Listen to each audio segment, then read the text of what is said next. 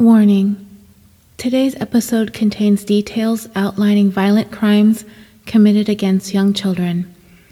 It is a very sensitive subject for me, as I'm sure it is for many of you as well. Although I strive to keep the worst details to a minimum, it's not always possible when conveying stories such as these. If the subject matter involving children is difficult to listen to, you may want to pass on this episode. If you continue on, I promise the story will be told as tactfully as possible, with absolute respect and consideration for the dignity of the victims involved in this case.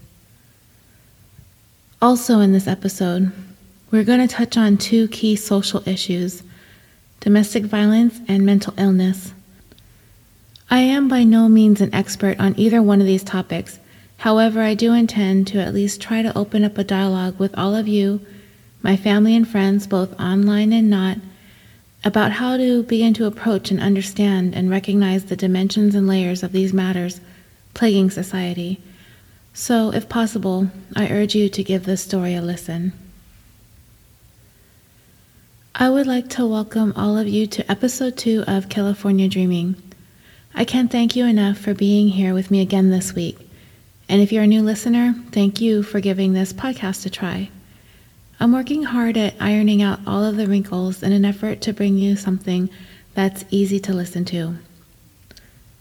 I'm learning as I'm going, and it's been a very tedious and challenging process for me.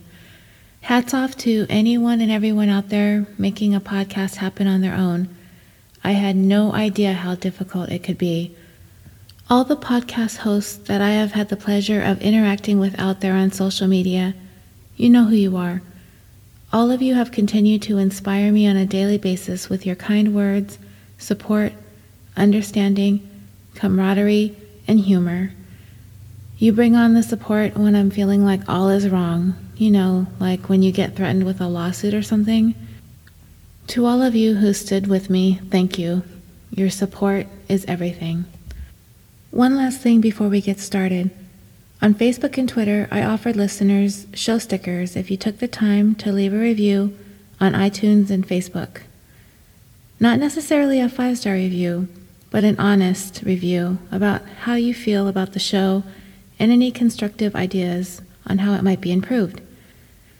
My offer still stands, so if you would like to have some show stickers, go ahead and leave your review, and I'll make sure to get your stickers out to you.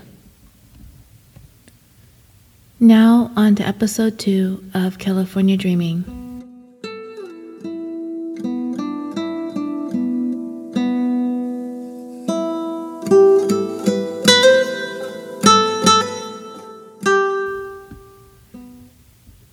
There are no two family dynamics that are exactly alike.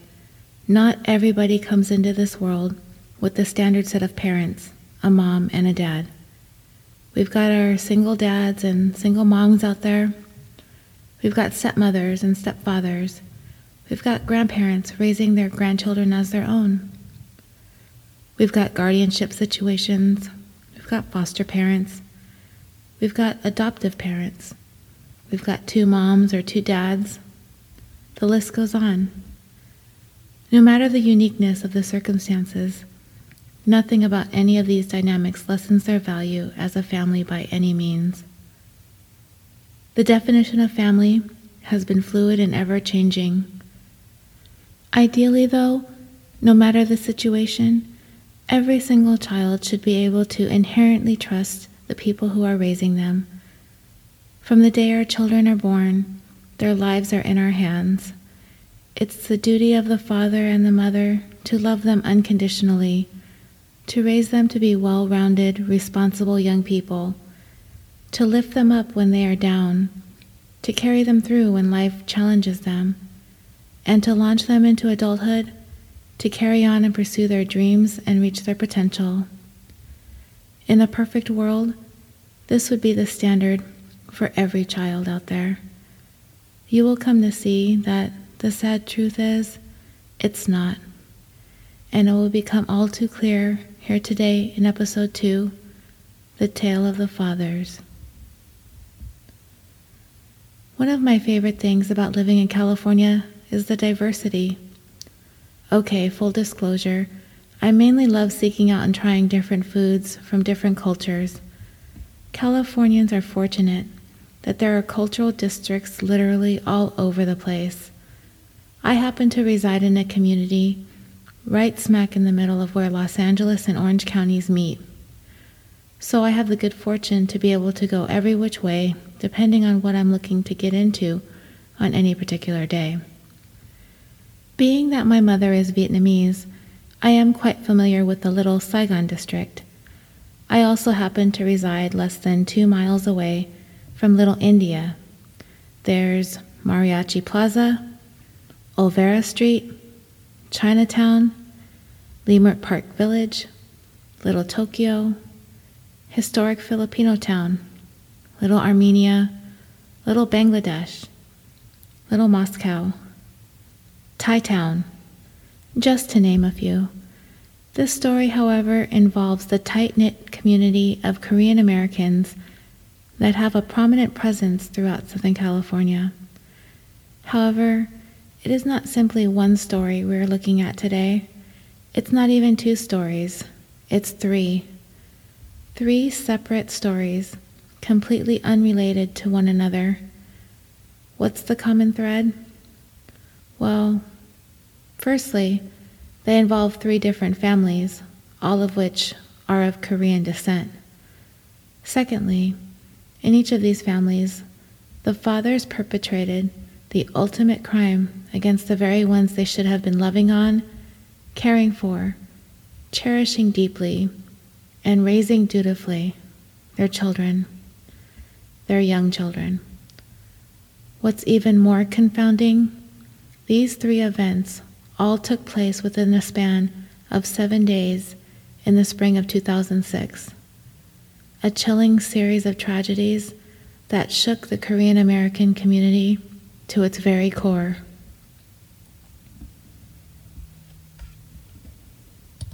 Dae Kwon Yun was 54 years old on April 2, 2006, when he picked up his two children, 11 year old Ashley and 10 year old Alexander from their small Koreatown apartment where they resided with their mother, Sun Ma. Despite the fact that they were resistant to go with their father, ultimately they did. They were children who were respectful and obeyed their parents. It didn't hurt that Yun made them a promise that he would purchase Ashley a new iPod and Alexander a book. These children, so trusting of their father, would have no inclination that these were gifts they would never receive. Dae Kwon Yun had far worse intentions in mind that afternoon for his children. There were a number of challenging life circumstances swirling around in the background of Yun's life leading up to the events of that fateful April day. Yun and Sun Ma together had been the proprietors of a t shirt and tank top manufacturing business called Arco Apparel, located in the garment district of downtown Los Angeles. There was a time the business was healthy and thriving. It afforded Yun and Sun Ma the opportunity to give their children a beautiful home and send them to private school. However, in recent months, things had taken a turn for the worse, and Yun eventually found himself having to visit other business owners nearby to ask for loans in order to help pay the rent for the garment shop. Finally, two weeks prior to the incident with his children, Arco Apparel shuttered their doors for good. Their once flourishing business was no more. Yun and Sun Ma's living situation was not faring any better than their garment business. As the business was sinking, they were forced to move their family from their home in Hancock Park to Monterey Park. For those who are not familiar with those neighborhoods, Hancock Park is an incredibly historic and affluent residential neighborhood that features uniquely and distinctively designed homes. Notable residents have included singer Lou Rawls, Congresswoman Maxine Waters, actors Melanie Griffith and Antonio Banderas, and singer Nat King Cole, who happened to be the first African American resident of Hancock Park along with his daughter, Natalie Cole. Monterey Park, on the other hand, is a suburban city about seven miles east of downtown Los Angeles. While it is no Hancock Park by any stretch, it certainly is not the worst area to raise a family. But let me put it this way you won't be finding any Hollywood A-listers living there anytime soon. Family and friends would relate that they knew Yun and Sun Ma were experiencing financial woes, as Yun would often complain about how costly running the business was becoming, as well as how expensive sending their children to private school was. People around the family could see the strain of keeping up their lifestyle, the luxurious home, the costly private schools, keeping the business afloat was wearing on the family, especially Yun. This was his pride that was taking the hits. The pride of being a Korean immigrant and achieving the American dream. The American dream that was slowly slipping away from him. When you take a moment to delve into the background of Yun and Sun Ma's marriage, you almost wish you could reach back in time and snatch Sun Ma, Ashley, and Alexander out of the story so none of this would have ever happened. Sun Ma would go on to describe Yun as incredibly violent and volatile over the course of their 13 year marriage, not only towards her, but also towards their children. The 13 years was peppered with incidents of abuse, beatings, and threats. Threats to kill her, to kill the children, and to burn down the house. In 2004, Yun was arrested on charges of domestic violence for hitting Sun Ma he was subsequently sentenced to probation. Four months prior to the incident, Sun Ma took their children and moved them and herself into a small apartment in the garment district to begin the process of picking up the pieces of her life and starting anew. Yun, conversely, was in a perpetual downward spiral. Unable to afford any other place to live, he had resigned himself to living in his car. Having lost his family, his business, his home, it was simply too much for Yun to accept. Friends and family also speculated that he was deeply in debt due to gambling. All of these things in Yun's life were creating a perfect storm for tragedy. Something was going to give. Someone was about to snap. Yun was not going to walk away quietly, not from his wife, not from his business, not from his home, and mostly not from his children. As for Sun Ma, one week before Arco Apparel shut their doors permanently, she decided it was time to shut the door on her marriage to Yun for good. She had filed for divorce. At approximately 4:40 in the afternoon on April 2, 2006, witnesses contacted police who indicated they saw Yun having an argument in Korean with his daughter while standing outside the family's white SUV, a Toyota Sequoia. They were parked in an alley tucked behind the business he had once run with his estranged wife. Moments after witnesses saw Yun shove his daughter into the back seat of the SUV by grabbing her by her ponytail and her arm, the vehicle erupted into flames. It is surmised that while his children were in the car, Yun proceeded to douse the inside of the SUV with gasoline and possibly ignited it at this point, which caused Ashley to immediately exit the vehicle. Yun got out as well, coming around to the other side where his daughter was and where the argument ensued. He then proceeded to force her back into the car. This was the exchange that witnesses had recounted. Yun went back around the SUV and seated himself in the passenger seat, presumably to wait for the flames to swallow him alive, along with his children. Human beings have a built in instinct for survival. If a person attempts suicide, those instincts are likely to kick in, so people do things to prevent themselves from trying to stop their own attempt at taking their life. For example, if someone's trying to hang themselves, they might restrain their hands behind their back as to not grab at whatever it is they're using around their neck. In this case, as Yun sat in the passenger seat of the burning SUV, the flames quickly engulfing the vehicle, as well as his children seating in the back, Yun opened the car door and rolled out. Yes, this man, children burning in the car, saved himself. When firefighters arrived, they found Yun laying on the ground next to the SUV, critically burned. They quickly extinguished the flames, but the firefighters soon discovered that Yun was not the only burn victim at the scene. They realized there were two little bodies burned to death in the back seat of the now burnt out shell of the SUV. Little bodies burnt so badly, the firefighters could hardly tell there was anyone in there. Yun was subsequently taken to a local burn center where he was treated for his injuries and booked on two counts of first degree murder, a capital offense, which in California means the death penalty could potentially be imposed upon Yun after all. Fast forward to a preliminary hearing in January of 2008. Friends of the family came forward to testify as to how they could see Yun was quickly succumbing to financial pressures. Sun Ma would testify to the history of domestic violence that she and her children suffered at the hands of Yun. She would also recount the ominous threats he would convey to her after she filed for divorce. He would often say that something was going to happen. She wouldn't know when, but she would know all about it. The most distressing testimonies would come from the witness to the fight between Yun and Ashley and a firefighter who had responded to the scene. Nelson Calderon happened to be driving past the alley where Yun and Ashley were having their verbal confrontation, which drew his attention and caused him to pull over and wait to see what was happening. He saw Ashley attempting to walk away from her father with a very frightened look on her face, a look that Mr. Calderon would never forget.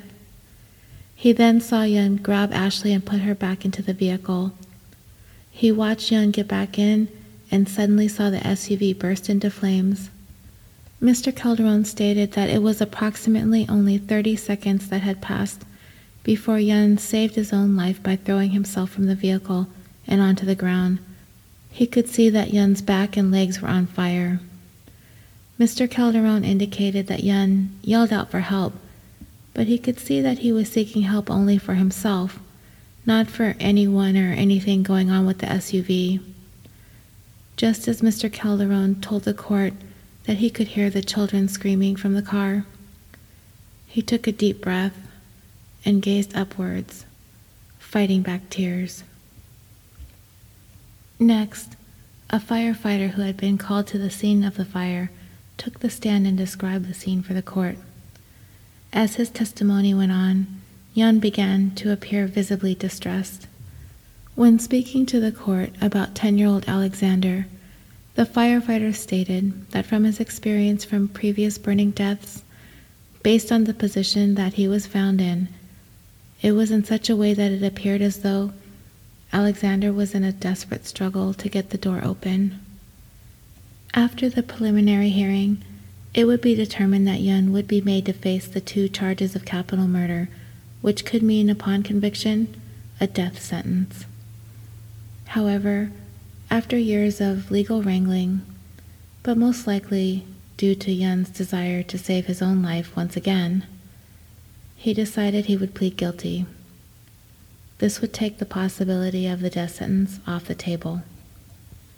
In November of 2012, Yun finally faced Superior Court Judge Stephen Marcus when asked how he would plead to the two charges of murder, he muttered a nearly inaudible guilty, a word he spoke in Korean, not in English, as it was translated in open court through an interpreter.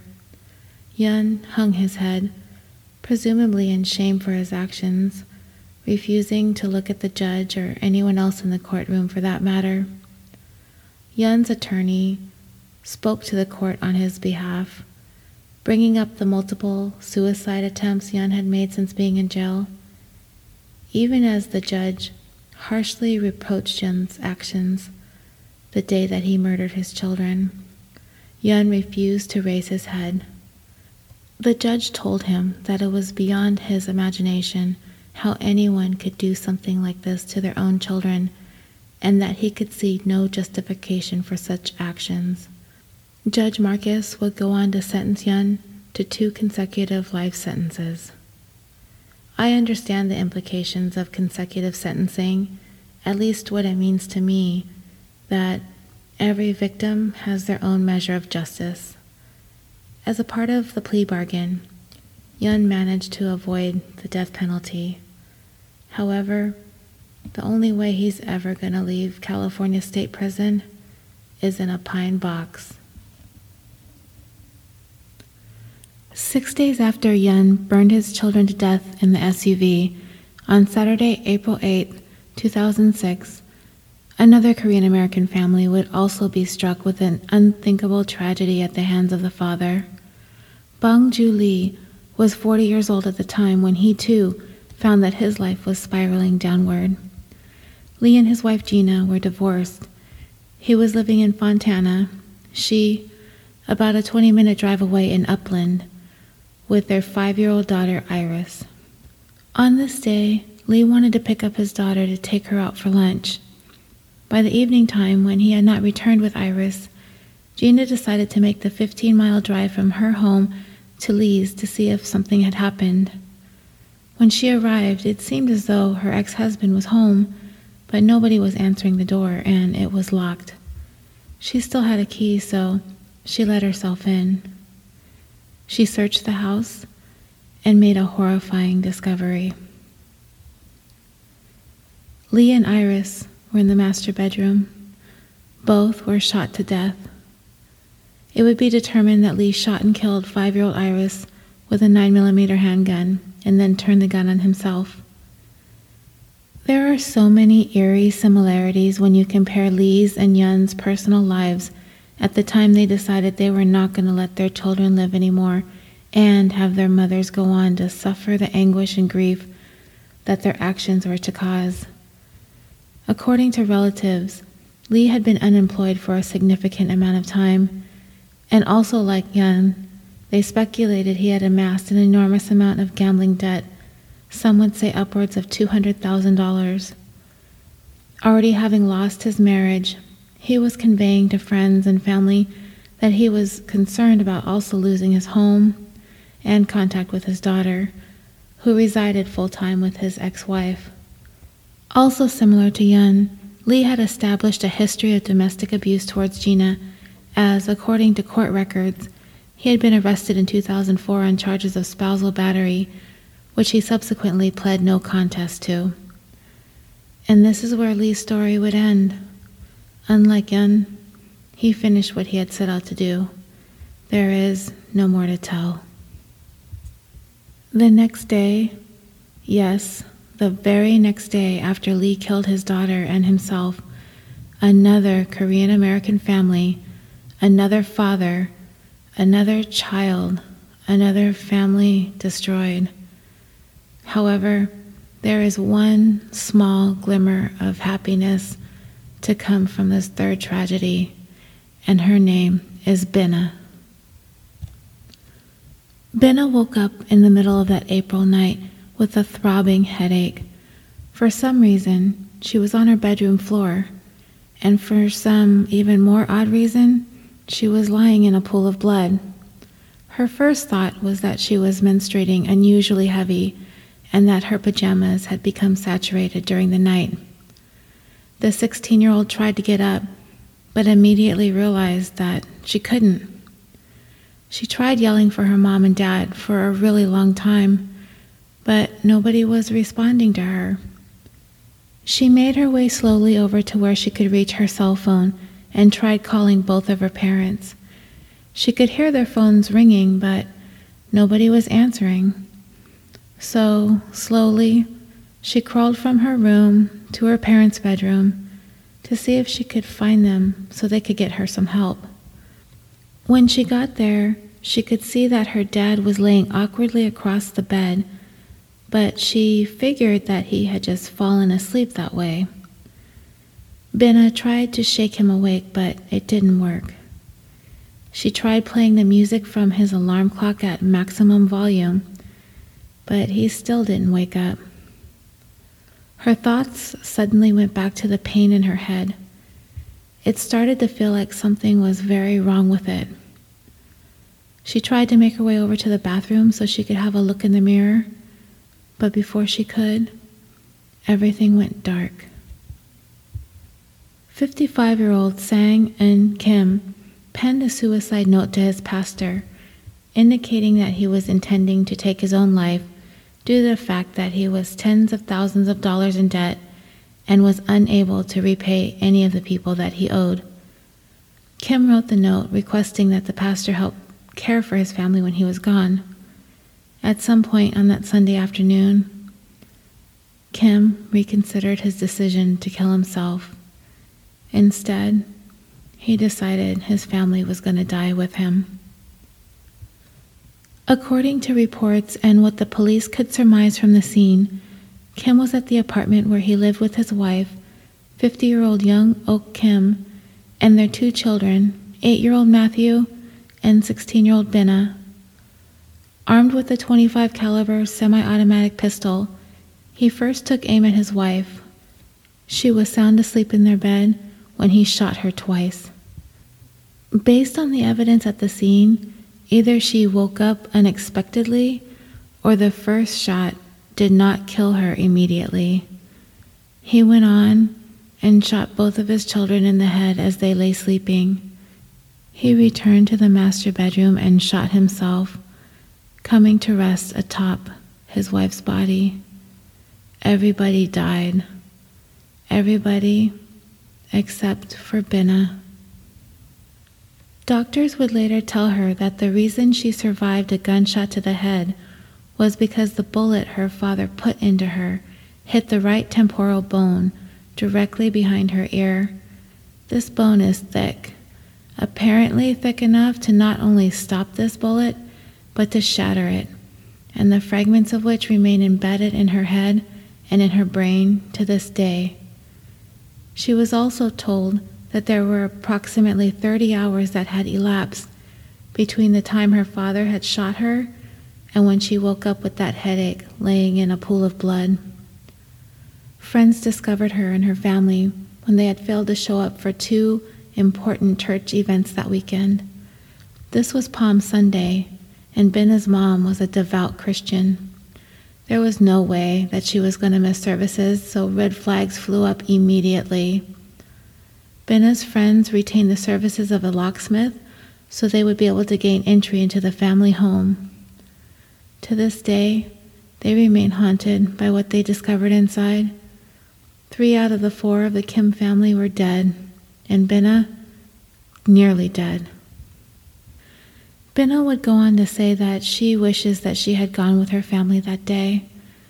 The loss of her entire family, the immense sorrow, the unforgiving pain that she has to wallow in ever since this all happened has been nearly impossible for her to cope with. Losing her entire family, mom, dad, and little brother, in an instant, by the hands of her very own father, and he tried and failed to end her life as well. How do you move on from that? How do you not let that consume your life? Binna, she really doesn't know how to convey into words how she does it. Some days she never wants to leave her bedroom. Others, she just falls to pieces for seemingly no reason at all. It's just a one day at a time kind of a life. For three months after the shooting, nobody told Binna that it was her dad that did this. She was hospitalized and in physical therapy for months following the shooting. So the story was that home invasion robbers did this to her and her family. She had so much to recover from. The fact that her father did this simply wasn't something she needed to know. Not yet, anyway. She had lost all hearing in her right ear. The right side of her face was paralyzed, as was the entire left side of her body. However, over time, Binna was healing remarkably well and making progress each day that passed. As soon as she was strong enough and healthy enough, detectives were finally allowed to come and talk to her for the first time.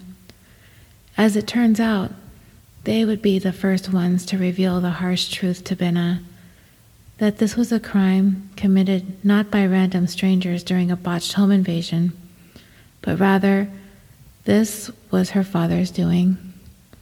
Of course, she was in disbelief, but soon enough, the previously unspeakable truth sank in. It was Dad all along.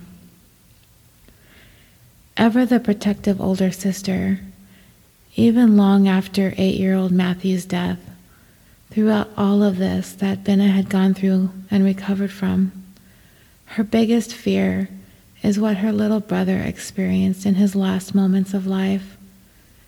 She wonders if he was afraid. She surmised that he was, as his body was discovered under his bed. She wonders if he was jolted awake by the sounds of the first shots being fired, the ones that killed his mother. She can't help but think that Matthew attempted to hide and take cover under his bed, hoping whoever was doing this would not find him. He must have been so scared. Did he see his dad? Was he able to tell that it was him that came into the room holding that gun? Could Matthew see the face of his father when he reached his gun under the bed and fired those fatal shots into her baby brother? These thoughts consume her. Binna breaks apart into tears when speaking of her memories of Matthew. It's so much hurt and so much regret. I can't even imagine. The outpouring of love and support from the Korean American community was immense, widespread, and incredibly poignant. Her best friend's family took her in and made her their third daughter. Her school welcomed her back with open arms, not once blinking an eye at the scars on her face or the limp in her gait. Despite all of the support from friends, a new family, the members of the community, life ever being right again for Binna was just not going to be a thing for her. She knows and feels that she's going to have to carry the burden of her father's actions for the remainder of her days. She's going to rationalize this in her own mind in a very surprising way. What set Kim on this path to deciding that killing his entire family was the answer to dealing with his own personal demons? Gambling debt was mentioned, but to me, it's just gotta run deeper than that.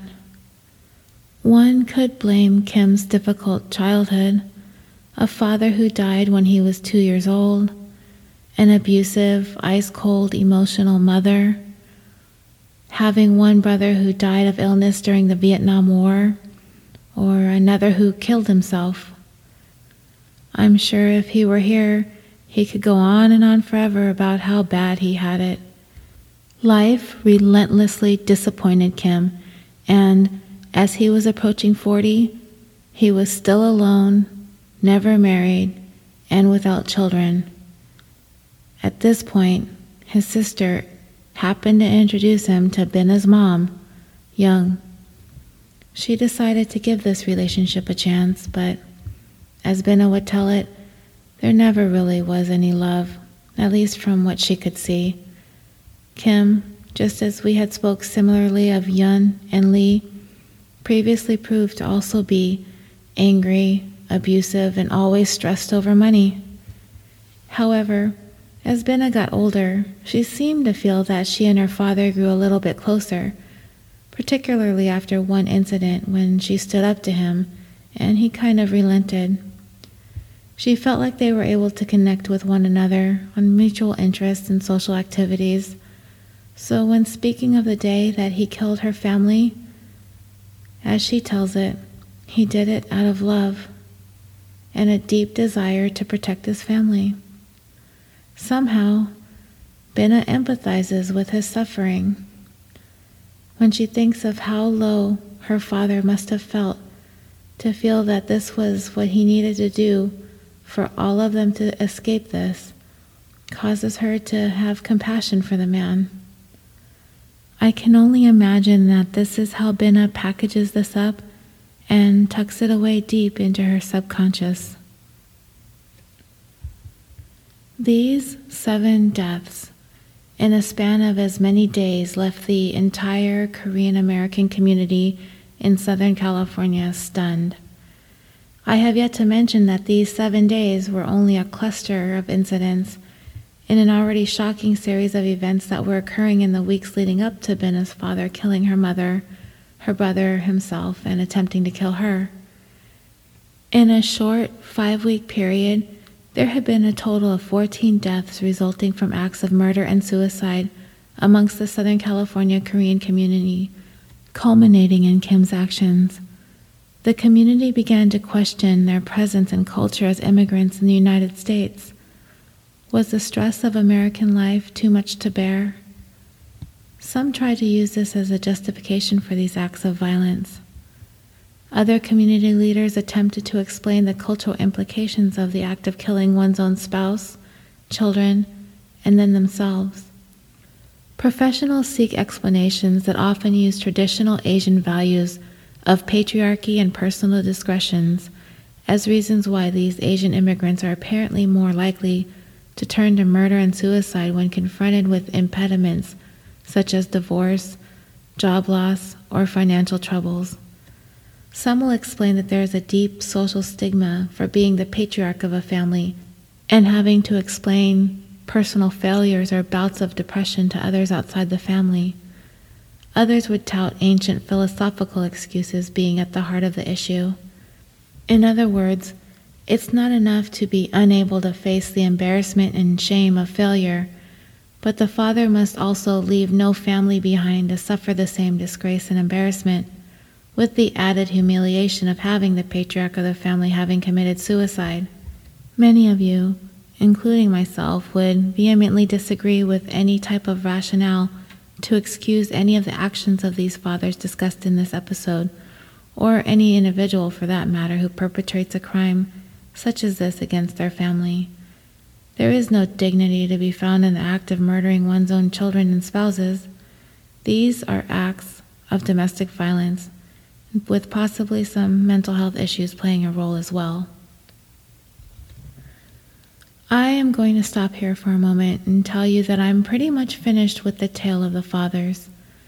For the last few minutes of this episode, I'm going to have a short discussion about domestic violence and mental illness. If you're interested, then please do continue listening. And if you aren't, that's completely understandable, and you may stop this episode now. And I will take this time to thank you for joining me and wish you all sweet dreams. If you are still listening, I would like to continue on about the social issues we touched upon during this story. These are the issues that not only the Korean community, not only the Asian community, but society as a whole needs to find a place to feel comfortable about starting a narrative that confronts domestic violence and mental health issues head on. We need to not continue to foster a veil of secrecy and silence when people around us are struggling with life. I'm not so sure, even from the goings on with people in my own circle, that domestic and mental health concerns are being dealt with directly and passionately enough. I've been asking myself a lot of questions this week as I've researched these cases for this story. Have we become a complacent type of people? Are we only pedestrian onlookers when it comes to our fellow human struggle? Are we likely to wait for tragedy to strike before we're moved to action? Don't we all have our own struggles to navigate through day in and day out? Are we able to help? Should we help? Or just look the other way? Or are we all just simply helpless? What can we as individuals do? What difference is this going to make? What am I doing after all this is said and done? What should we do? Anything? Nothing? I don't think so. We are not going to do nothing because I'm going to tell you what you can possibly do to help raise awareness, at least your own awareness, in regards to these social issues. One of the first things we can do as individuals is make ourselves familiar with the indicators of a domestic violence situations when it comes to the people that are close to us, the people in our inner circle, our close friends and family members. It's not always going to be something that you can physically see, like bruises or other injuries. Men and women experience other types of abuse aside from physical, verbal, emotional, and financial abuse, so there aren't always going to be physical indicators. You know your friends and family members well, so you should be able to recognize when someone you care about is struggling in silence. Be there. If someone you know is in a domestic violence situation, but if the situation is too volatile or dangerous, don't be afraid to make that call to law enforcement. Sometimes it's easy to want to be the bystander, especially if you don't know someone all that well or you don't feel it's your place to get involved. Admittedly, I feel I could easily be a bystander too, afraid to speak up because I want to mind my own business. I know it happens all the time parents being too verbally or physically aggressive with their child in a store or even owners being too mean to their dogs at the dog park. I'm guilty of looking the other way, out of fear usually. It's a constant internal struggle I have. Should I say something? Do I want to get into it with this person? Should I just mind my own business? I don't know. I'm still working on it. If you know someone is suffering at the hands of a domestic abuser and that person has reached out to you, be on standby just in case of an emergency. Work out that intervention plan and know what to do, where to go, and who to call. Just make sure you reach out to your friend or family member on a regular basis just to make sure things are okay. Know those domestic violence outreach resources and organizations. I will list some at the end of the show. Most importantly, if not the best thing that you can do as a friend, relative, neighbor, or coworker is to document. Document, document, document. Document the incidents you have witnessed, dates, times, injuries, and other observations you have made. This type of information is golden if legal action is ever pursued against the abuser. When it comes to helping someone you care about that might be struggling with mental health issues, know those signs as well social withdrawal, difficulties at work or school, problems focusing or recall, seemingly disconnected, a shift in sleeping, eating, and personal hygiene routines alcohol and or drug abuse, extreme mood changes, or talk of self-harm or suicide. If you're concerned, don't hesitate to encourage that person to seek some help or even just to talk to their regular general practitioner. Try talking to them about it without being an alarmist, placing blame, or passing judgment. Just let them know you're kind of noticing something's going on with them if you feel that someone you care about is capable of harming himself or herself or others, as in the cases I spoke about today, don't hesitate to call 911. There are officers trained in crisis prevention for things just like this. Most important thing we can do as individuals and as a society is to work towards alleviating the stigma and misconceptions and often secrecy of people struggling with mental illness. Imagine how many of these tragedies could have been averted if somebody had just stepped in before that person reached their breaking point. If you are looking for more information concerning mental health issues, you may visit some national resource sites here in the United States at the National Institute of Mental Health at www.nimh.nih.gov mentalhealth.gov at www.mentalhealth.gov, and NAMI, the National Alliance on Mental Illness at www.nami.org. And for more information regarding domestic violence resources in the United States, please visit the National Coalition Against Domestic Violence at www.ncadv.org, the National Network to End Domestic Violence at www.nnedv.org, and the National Domestic Violence Hotline that offers 24 7 confidential support at www.thehotline.org or call 800 799 SAFE. S A F E. An online chat is available every day from 7 a.m. to 2 a.m. Central Time in the United States. Thank you all so much for sticking with me to the end of this episode. Please join the discussion at the California Dream Facebook discussion page. You can follow me on Twitter at California Pod and on Instagram at California Dreaming Pod.